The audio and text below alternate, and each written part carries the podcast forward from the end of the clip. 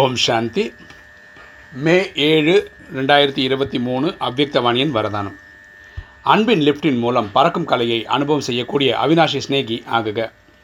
அன்பின் லிஃப்டின் மூலம் பறக்கும் கலையை அனுபவம் செய்யக்கூடிய அவினாஷி ஸ்நேகி ஆகுக. விளக்கம் பார்க்கலாம்.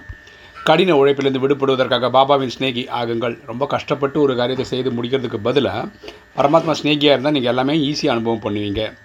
இந்த அவினாஷி ஸ்நேகம் தான் அவினாஷி லிஃப்ட் ஆகி பறக்கும் கலையில் அனுபவம் சேவிக்கிறது. இந்த அன்பு தான் நம்மளை என்ன பண்ணுதுன்னா எல்லா வேலையும் ஈஸியாக சேவிக்கிறது. ஆனால் அன்பில் கவனக்குறைவு இருக்கும். ஆனால் பாபாவோட வந்து கரண்ட் கிடைக்காது. நம்ம அன்பில் குறை கொஞ்சம் குறைவு இருந்ததுன்னு வச்சுக்கோங்களேன் இந்த டச்சிங் ஆகிறது நமக்கு ஃபீல் பண்ண மாட்டோம். மேலும் லிஃப்ட் வேலை செய்யாது. உதவி கிடைக்கிற மாதிரி தெரியாது. எப்படி லைட் அணைந்தவுடன் லிஃப்ட் மூலம் சுகத்தின் அனுபவத்தை அடைய முடிவதில்லையோ? பாருங்களேன் நீங்கள் லிஃப்ட்டில் போகணும். ஆனால் அங்கே கரண்ட் இல்லை. அப்போ எப்படி போயிட்டு வருவீங்க? அப்போ கஷ்டம் இல்லையா? அதுபோல் அன்பு குறைவு என்றால் கடின உழைப்பு அனுபவமாகும். அதனால் அவினாஷி ஸ்நேகி ஆகுங்கள். ஸோ அன்பு குறையும் போது நமக்கு என்ன ஆகுதுன்னா நம்ம எல்லாம் கஷ்டப்பட்டு பண்ணுற மாதிரி இருக்கும். அதனால் அப்பாவுடைய அன்பு ஸ்நேகிதி ஸ்நேக ஸ்நேகம் கொடுக்குறவங்களா ஆகுங்க. மிக ஸ்லோகன். சுப சங்கல்பம் மற்றும் திவ்ய புத்தியின் எந்திரம் மூலம் தீவிர வேகத்தில் பறந்து கொண்டே இருங்கள். சுப சங்கல்பம் மற்றும் திவ்ய புத்தியின் எந்திரம் மூலம் தீவிர வேகத்தில் பறந்து கொண்டே இருங்கள்.